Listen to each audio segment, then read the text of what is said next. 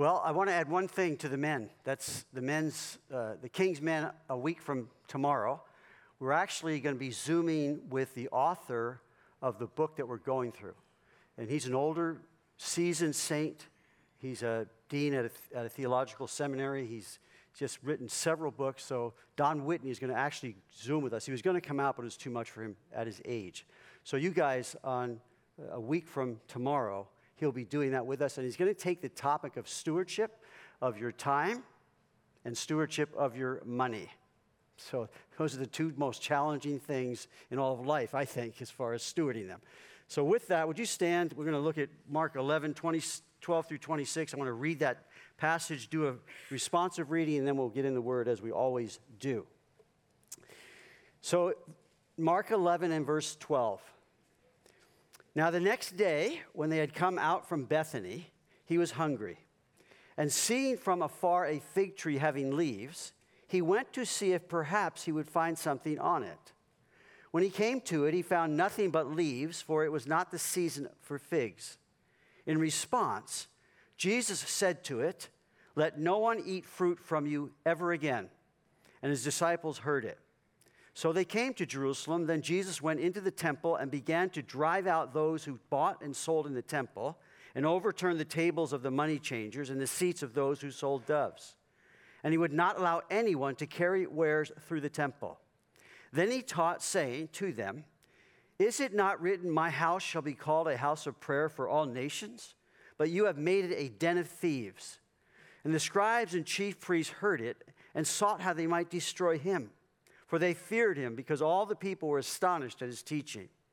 When evening had come, he went out of the city. Now, in the morning, as they passed by, they saw the fig tree dried up from the roots.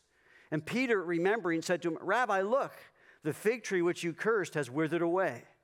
So Jesus answered and said to him, Have faith in God. For assuredly I say to you, whoever says to this mountain, Be removed and be cast into the sea, and does not doubt in his heart, but believes that those things he says will be done, he will have whatever he says. Therefore, I say to you, whatever things you ask when you pray, believe that you receive them and you will have them. And whenever you stand praying, if you have anything against anyone, forgive him, that your Father in heaven may also forgive you your trespasses.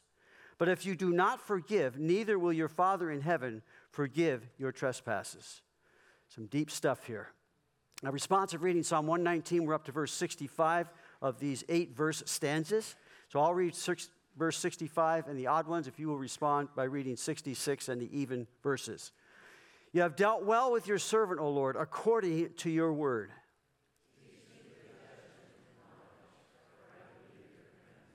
Before I was afflicted, I went astray, but now I keep your word. The proud have forged a lie against me, but I will keep your precepts with my whole heart.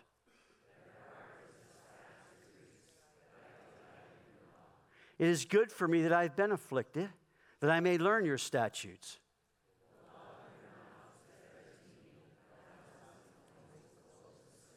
So let's pray.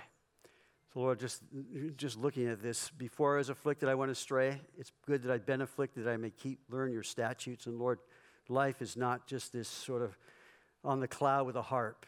It's, it's a difficult road that we walk in taking up our, denying ourselves, taking up our cross to follow you. But Lord, that's exactly what we are going to do. I ask this morning that you would speak to us. Some of these things are, are hard to hear and hard to sort of assimilate and digest and apply. By your Holy Spirit, I pray the things that I've prepared, break them fresh, feed us. Help me, Lord, to communicate to your people the things that are on your heart from your word this morning. The things, Lord, that we don't know, teach us. The things that we need, Lord, grace, by your grace and mercy, give them to us. And Lord, change us. Make us more and more like you. When we leave this, when we walk out of this room today, that you've spoken to us, truly God's among us, and that by these things in your word, you can do the things you want to accomplish for your glory and for our good. In Jesus' name, everyone said, Amen. You can be seated. So I'm going to ask you to keep your Bibles open and follow along in the main text as we study this, these verses in Mark chapter 11. All the other scriptures I'll put on the, on the screen, and I usually load it up, which I think is important for all of us. I don't usually never get through all of them, but they're here on my notes. So if you want my notes, just email me and I'll send them to you. And I'm happy to do that. In Mark chapter 11, verse 12, it says, Now the next day, when, when they had come out from Bethany, he was hungry. The next day is following Jesus' triumphal entry into Jerusalem, which we studied back on April 2nd in celebrating Palm Sunday as a church. Behold, your king is coming. So I would refer you to that for those verses. So in verse 9, it says there, Then those who went before and those who followed cried out, saying, Hosanna, blessed is he who comes in the name of the Lord. Blessed is the kingdom of our father David that comes in the name of the Lord. Hosanna in the highest. This amazing prophetic quoted that Mark quoted from Psalm 118, verse 11. And Jesus went into Jerusalem, into the temple. So when he had looked around at all things, as the hour was already late, he went out to Bethany with the 12. Now, the next day, so here's what's happening. In Mark 11, we arrive at the last week of Jesus' earthly life before his death on the cross. In the first 26 verses, Mark walks us through just three days of, those, of that week. So, day one, verses 1 through 11, he entered into the city in triumph and into the temple with grief, as we'll see today. He looked around at all things and then stayed the night in Bethany. Day number two begins at verse 12. In the morning, he and his disciples returned to the city, and as they did, Jesus cursed the fig tree. They then, verses 15 through 19, entered the city and then the temple, and Jesus' authority goes into action. Then, again, then they left the city and presumably went back to Bethany, about two miles away. Then, day three, verses 21 through 26, that we're looking at this morning, he returned to Jerusalem. On the way, his disciples saw the fig tree dried up from the roots. And Jesus teaches them in the presence of this withered fig tree. So, I want you to note a couple things. These last visits to Jerusalem were, first of all, planned. They were prophesied in the scriptures. They were also solemn, a solemn week. As Jesus said, My soul is troubled even unto death. And that was beginning to loom over the disciples and himself. He was going to pour his soul out unto death. He knew what he was facing. So it, they're solemn days, even, even the death of the cross. And these few days were also foreboding with judgment. Not only was Jesus going to take our judgment, but when we consider what happened, Jesus came to his own, and his own did not receive him, saying, We will not have this man rule over us. That was what happened. After the whole triumphal entry, Blessed is he who comes in the name of the Lord. Not too soon after, they're turned against him to crucify him at the biddings of the religious leaders. And so it's foreboding in judgment. G. Campbell Morgan said this quote, This was not merely the hour when his nation rejected him, it was the hour when he finally rejected the nation, unquote. In Matthew chapter 21, verse 43, Jesus said, Therefore I say to you, the kingdom of God will be taken from you and given to a nation bearing the fruits of it. So there's this looming judgment, darkness. Now, it is in this context that Jesus said, Have faith in God. This is the context of it.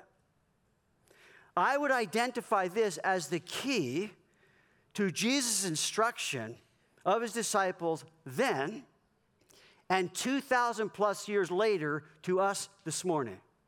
Have faith in God. And so, now I may be wearing some of you out who have heard me mention this many times. But I want you to I want to wear you out until you watch it. And that is this uh, message from Jim Cymbala called My House Should Be Called a House of Prayer. If you have your phones and haven't seen it, take a picture and watch it. It's prophetic. It was made in 1994. He preached it in 1994. I saw it probably about 1997 or 8 as a video at a conference where there was a senior pastor that was going to teach. And getting up there, he said, You know what? I saw this, this video and I'm going to put my message aside. You got to watch it. It was a life changer, a game changer in my whole understanding of the power of prayer and how important it is and what God does through prayer. So I hope that you'll watch that and then you'll understand my. Uh, rabidity, if you will, on watching it. You got to watch it, okay? I'm not going to take a show of hands. Okay? So this morning, here's my outline of this if it helps. The disciple and having faith in God. Number one, faith in God bears fruit. It's faith in God that bears fruit. Secondly, faith in God believes in prayer. We believe in prayer. Not only do we believe in prayer, we believe in prayer and the power of that. And then finally, faith in God forgives anyone. Now, that's a tough bullet point. Faith in God forgives anyone. So, verse 12, the end, he was hungry. And seeing fig, from afar a fig tree having leaves, he went to see if perhaps he would find something on it. When he came to it, he found nothing but leaves for it was not the season for figs. In response, Jesus said to it, Let no one eat fruit from you ever again. And his disciples heard it. They're hearing something that's a little different. These verses have brought much debate among scholars. One said that this was, quote, one of the most perplexing stories in the Bible. Again, G. Campbell Morgan said, quote, there are elements in it which have persistently caused difficult to expositors, and that quite naturally. Cursing and destruction were not usual methods of Jesus, unquote. Why was Jesus using his power to destroy? Now, there is the account of his destruction of the swine. You remember that in Mark chapter 5. But the act was linked to the deliverance of a man from demonic possession. So there was, yes, there was that the, the destruction of the pigs, but there's also the deliverance of the, of the person who was de- demon possessed. This is the only time Jesus exercised his power to wholly destroy. Now, in Matthew, he tells us the fig tree was by the road, which would seem to say it was not private property and no person suffered from its loss. So that may help in understanding sort of the, the context of what's going on here. Now, I want to stop just a note here a moment. Those who want to attack Jesus will always make up something to attack. That's what will happen. They will ignore all the good that Jesus always did to focus on all the bad that he never did. We find that. And that's part of the atmosphere. They hated him. So, talk about having eyes but not seeing, which was what he was speaking to them. Jesus said, Is your eye evil because I am good? In context of this one time, commentary, commentator Trench said, quote, Jesus' miracles of mercy were numberless and on men. His miracles of judgment was but one and on a tree, unquote. So, again, a personal note, a heart check. How quickly we ourselves can criticize and point out the flaws of others, and at the same time, how easily we overlook our own. Jesus put it this way And why do you look at the speck in your brother's eye? but do not consider the plank in your own eye? Or how can you say to your brother, Let me remove the speck from your eye, and look, a plank is in your own eye? Hypocrite. First, remove the plank from your own eye, and then you will see clearly to remove the speck from your brother's eye. You know how I see this? I got this two by four sticking out of my eye, and I'm trying to help my brother get the speck out of his eye. Boom, boom. Get rid of the plank. Get rid of the beam. It's, it's hyperbole, but what he's saying is here we have much more to get out of our eyes than one person has to get out of their eye. And often, how we see things sort of puts us in the good light and, and someone else in the bad light. We're always, in a sense, doing that in our sinful, fallen heart. We need God's help. Would you say amen to that? We need to take Jesus' word here, applying it to what we're talking about this morning, as far as having faith in God, and ask Him to help us to do the things and look at things the way that He sees them. So, why did Jesus curse the fruitless fig tree when it was not the season for figs? Some suggest that the early figs, not yet ripe, should have been there but were not. Others suggest that some figs remained on the tree from the last season, and this is what Jesus expected to find and didn't. It's my belief that this is a solemn lesson to the Jewish nation, a symbolic miracle, if you will. As one commentator wrote, the tree was the symbol, but the nation was in his mind. Now, why do I believe that? Israel is symbolized by the fig tree several times in the Old Testament. In Jeremiah, in, twice in Hosea, in Nahum, and in Zechariah. Fig tree used is a dramatic prophetic sign of Israel's spiritual barrenness. As Bible Knowledge Commentary says, quote, the promising but unproductive fig tree symbolized Israel's spiritual barrenness. Now notice, despite divine favor, and this really struck me when I read it, and the impressive outward appearance of their religion, unquote.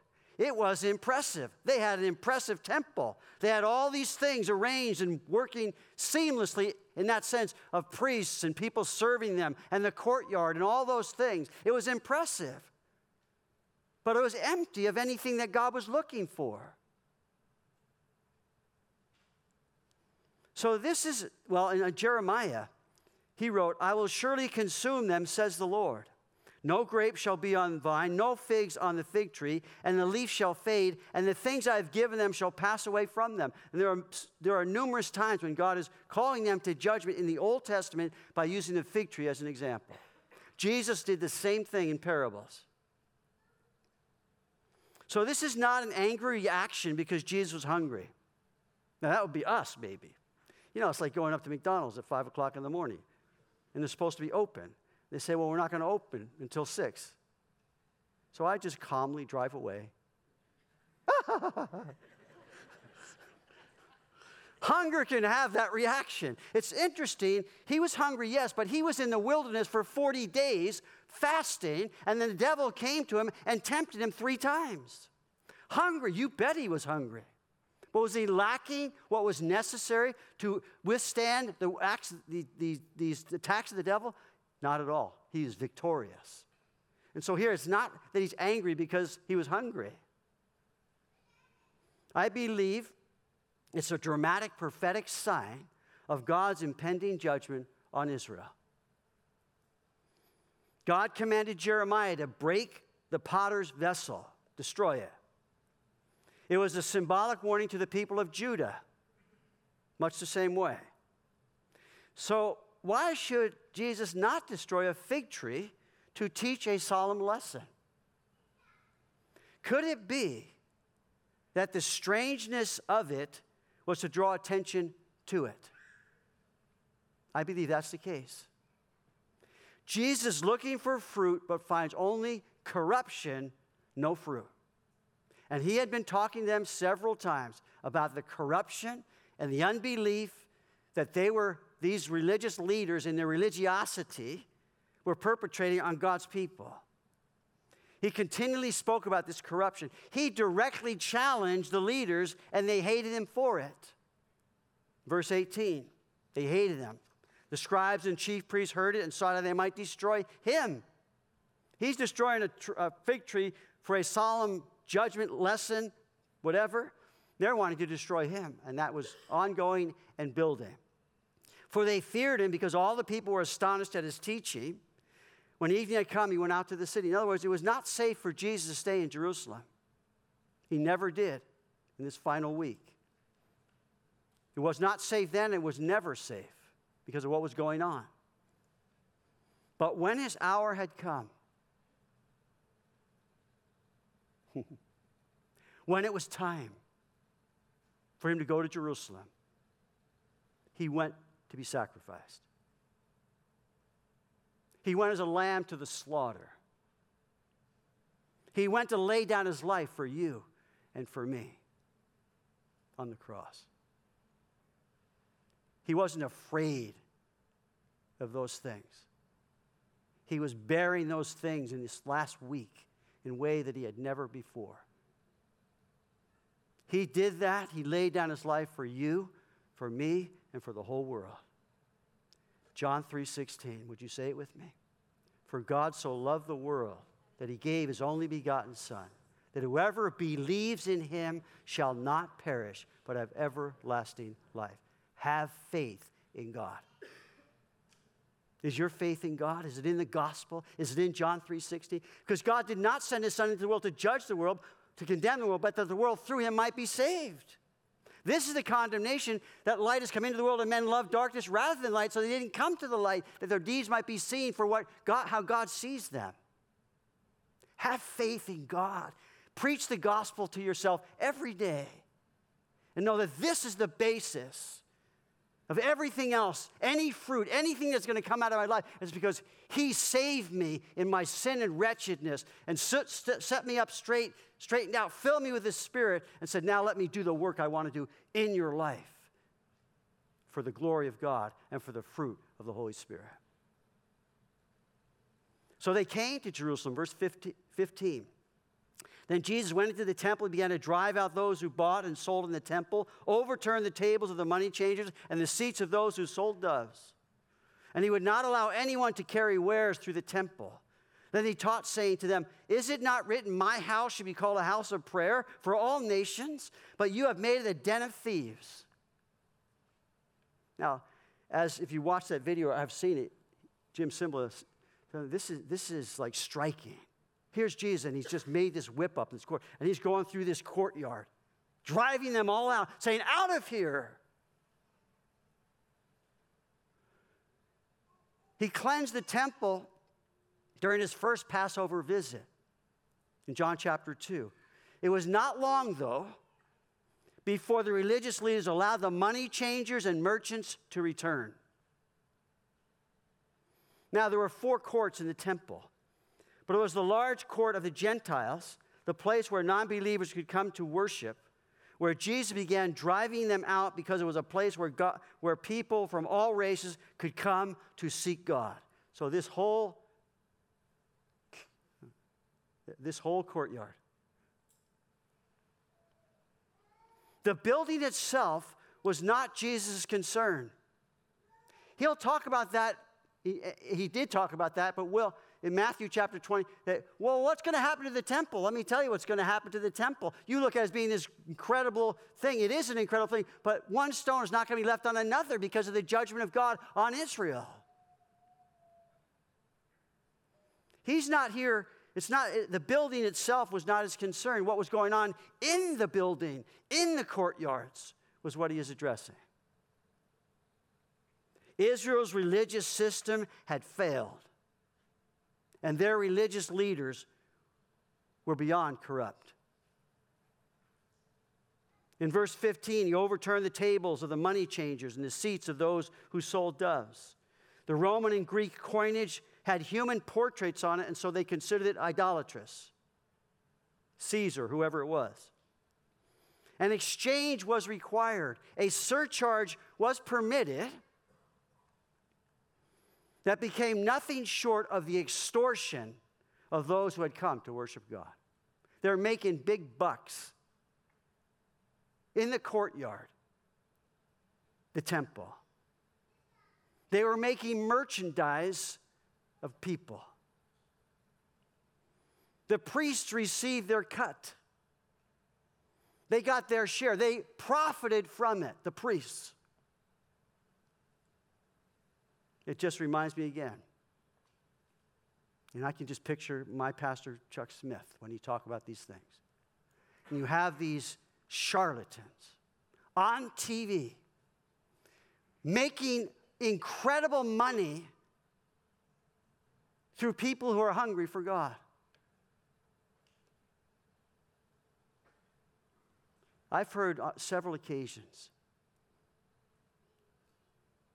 I'm so glad you don't pass an offering plate.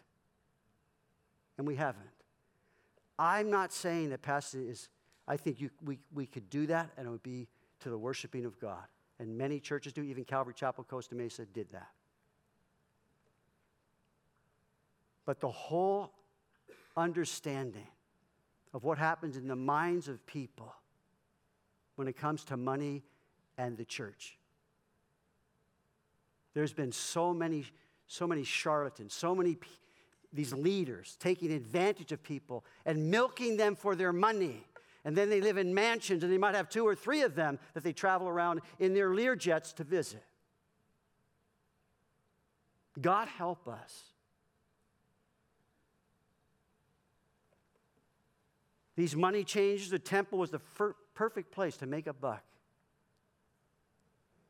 People are hungry for God.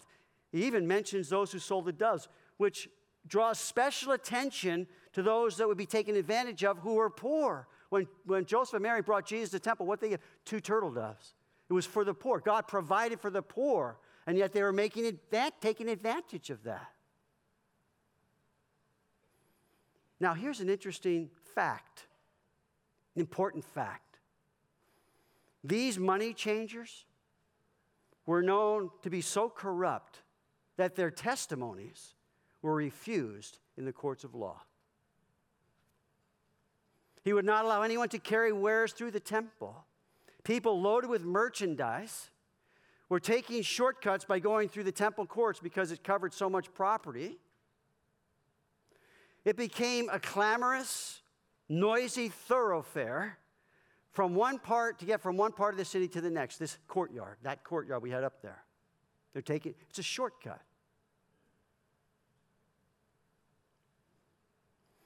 So, in a sense, it, make it made that temple no different than the world around it.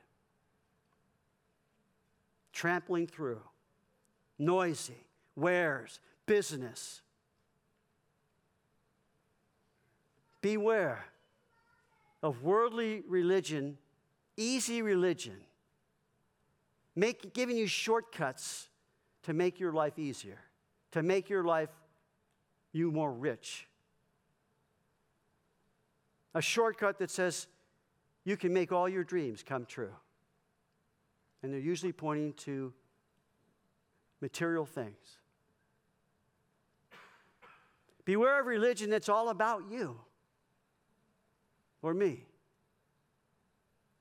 Beware of teaching that has this awful stench of self. Where is the message of the cross? Where is the message of self denial?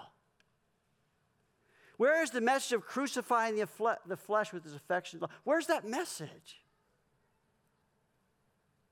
Where's the message of this militancy against self indulgence?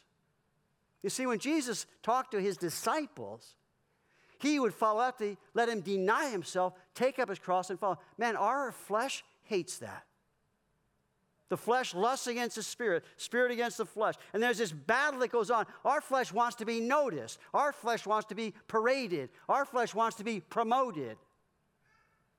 The worldly things can so attack faith in God. He says, You made it a den of thieves. In other words, it's a place where thieves run to hide. Interesting scripture in Jeremiah 7 11. Has this house, which is called by my name, become a den of thieves in your eyes? Behold, I, even I, have seen it, says the Lord. Now, you might be looking at it one way, but I tell you, I've seen it. I see it. God sees all things. All things are naked and open before the eyes of him to whom must give account.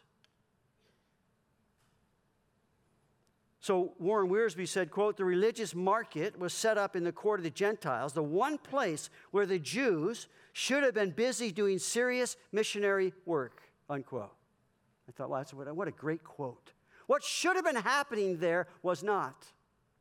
And what should not have been happening there was happening grossly. The religious, their, their religion had become a lucrative business and a refuge for crass, fraudulent workers. Now, in the morning, as they passed by, they saw the fig tree, verse 20, dried up from the roots. And Peter, remembering, said to Jesus, Rabbi, look, the fig tree which you cursed has withered away. He went, wow, what, whoa, whoa, that's, that's incredible. I mean, we just cut down a bunch of trees probably, what, a month ago, and they all got cut down and lying on our, on our lawn. And they were green for a while. Now they're all kind of dead. well, this is the next. Oh, look what happened! Woo! How'd you do that? Woo!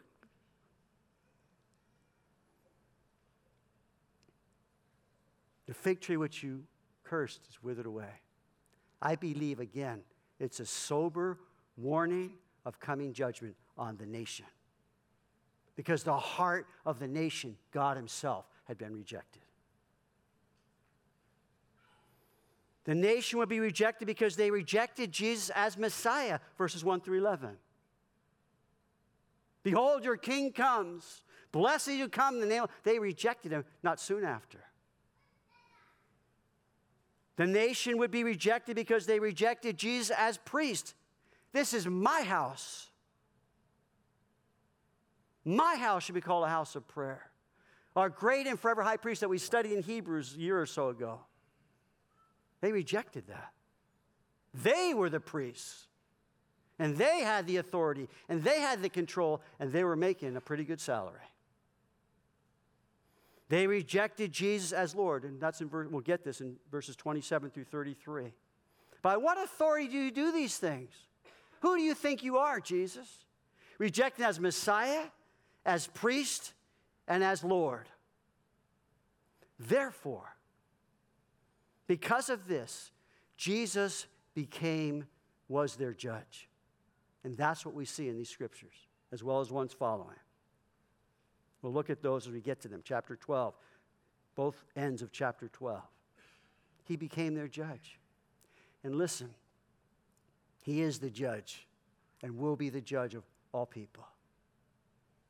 We will all stand before the judgment seat of Christ as believers.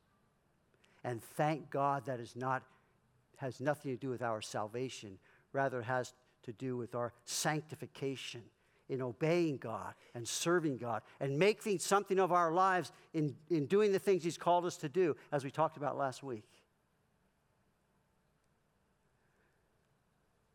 So, Jesus, in response, verse 14, said, Let no one eat fruit from you ever again. And his disciples heard it. So, this it, it begins with unbelief and then blindness, and then hardness, and then fruitless. And that's what they went through. In Mark chapter 7, Jesus said, Well did Isaiah prophesy of you hypocrites. As is written, the people honors me with their lips, but their heart is far from me. The hypocrites being the religious leaders of the Jews.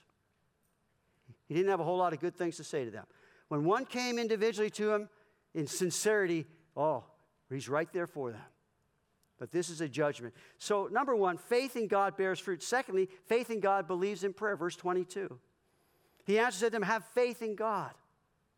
For assuredly I say to you, whoever says to this mountain, Be removed and be cast into the sea, and does not doubt in his heart, but believes that those things he says will be done, he will have whatever he says. Wow, that sounds like great.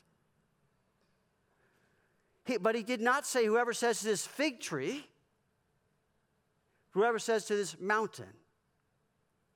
You see, a mountain was a very familiar figure of speech that meant an insurmountable problem, an obstacle. And to say, say the mountain be removed is to say, praying, remove these difficulties, remove these obstacles, remove these problems. You see, this is not a subjective lesson in how to create your own reality. It's not that. It's not a so called spiritual lesson on faith in faith. The Word of Faith movement would put it this way just say it and it's yours. You've been given the divine right to prosper in all areas of life. So just say it, it's yours. Whether it's finances, money, health, relationships, just say the word, but don't say the wrong word. Don't say the negative word. Just say the words that will change your life. It's a t- title of a book by Joel Osteen.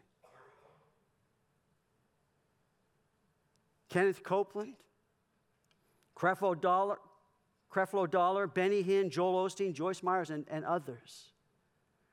They would never admit it. But here's what they're doing they fashioned their God, small g, into a cosmic bellhop, as though God is at my bidding, as though God is at what I, have, what I say he has to do. That is not what Jesus is teaching. Far from it. It's a solemn lesson on having faith in God. And faith in God bears fruit, believes in prayer, and forgives anyone. And I look at that and go, Lord, I need help. My prayer is remove the obstacles to these things being true in my life. That there's genuine fruit in my life. That there's a prayer life that's vibrant because I believe God, I trust God, I'm praying to God, and whatever His will is what I want done, not mine. Yeah, I need help. These are obstacles, these can be mountains at times that I just can't seem to scale at all. Lord, you got to help me. So when I'm asking God for these kinds of things, to bear fruit, to believe in prayer, to forgive anyone, and I think this last one, we'll get that in a minute, I think that last one is probably the greatest test of my real faith in God forgiveness.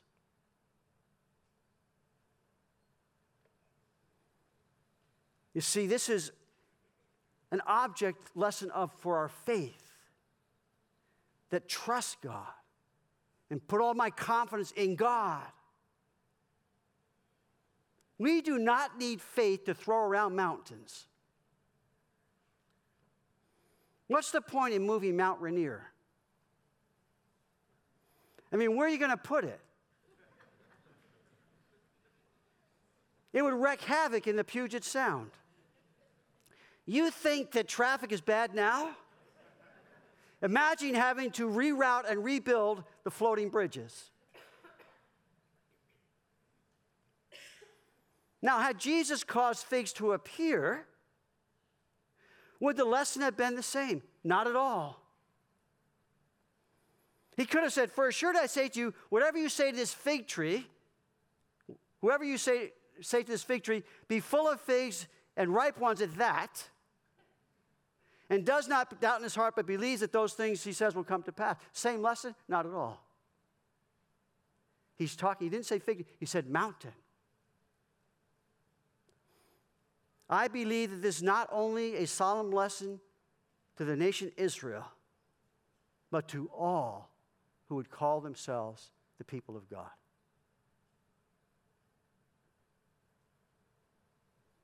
Have faith in God. It's the only way you'll bear fruit.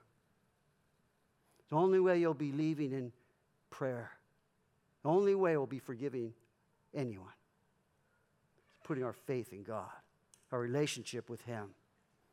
And see, when a genuine faith in God perishes, the possibility of fruitfulness withers away with it. That's the truth. How many people do you know that have drifted or walked right away from faith in God. And what happens? Jesus is telling his disciples not the secret of destroying fig trees, but the lesson of so living that their faith in God is not destroyed. Help us, Lord. Beware of religious systems that are apart from Jesus only Savior. Run from systems that are apart from Jesus as the only great and forever high priest. Run from that and run to God. Run to his word. Run from those that would say that Jesus is not Lord, he's not King of kings, he's not coming again. Run. And run to God in faith. We need faith in believing obedience that trusts and relies on God for everything. What do you need this morning? What's going on in your life? What are the insurmountables? What are the mountains? God's saying, You talk to me about it. You pray to me about it. You come in the right attitude and the right heart. You let me take care of that for you. We need faith that removes spiritual mountains from our personal walks with God. Oh, how we need faith. Faith in God. Therefore, I say to you, whatever things you ask when you pray, believe that you receive them and you will have them. I believe in the context that is what he is saying to his disciples. We need faith that prayerfully overcomes the mountains of our sin and ourself. We need prayer, faith that prayerfully overcomes the cares and the problems and the worries. Jesus said, Why are you worrying? Don't worry about it. I got you.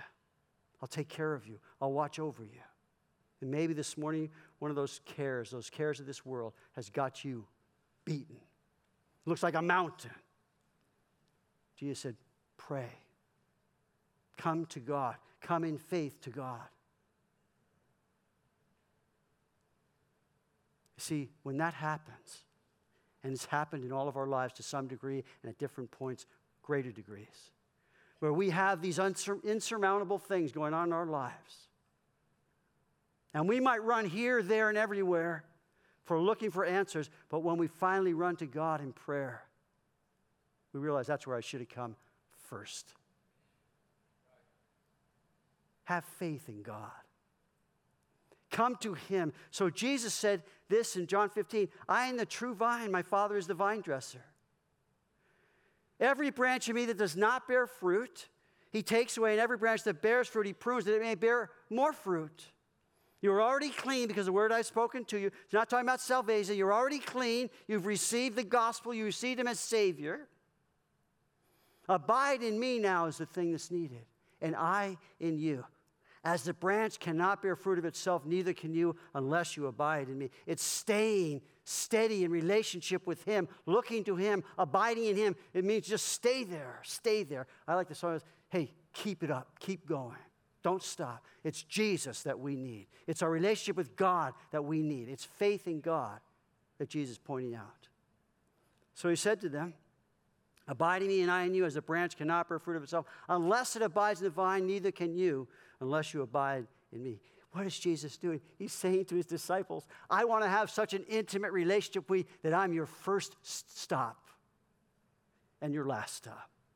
I want you to come to me and abide in me and talk to me and pray and trust me. I'm the great high priest, the Lord of Lords, Savior of your life. I want you to come to me, and that relationship with me is the place in which we have faith in God. I'll tell you, the older I get, the more simple it seems. I need you how I need you. Every hour, I need you.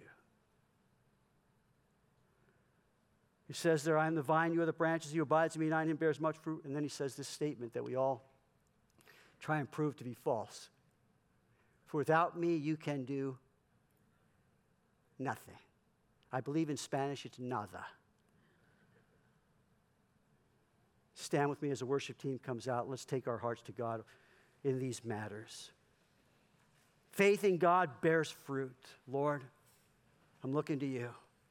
Faith in God believes in prayer. Lord, I'm talking to you. I'm coming to you. I'm crying out to you.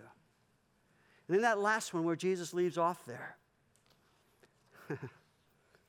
I love this story. Uh, in a book called A Forgiving God and Unforgiving World, Ron Lee Davis retells the story of a priest in the Philippines, a much loved man of God who carried the burden of a secret sin he had committed many years before. He had repented, but still had no peace, no sense of God's forgiveness. In his parish was a woman who deeply loved God and who claimed to have vis- visions in which she spoke with Christ and he with her. The priest, however, was skeptical. So, to test her, he said, The next time you speak with Christ, I want you to ask him what sin your priest committed while he was in, in seminary. The woman agreed. A few days later, the priest asked, Well, did Christ visit you in your dreams? Yes, he did. She replied, And did you ask him what sin I committed in seminary? Yes.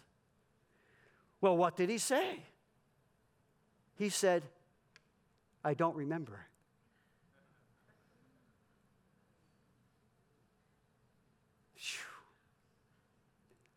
As far as the east is from the west, so far as removed our transgressions from us.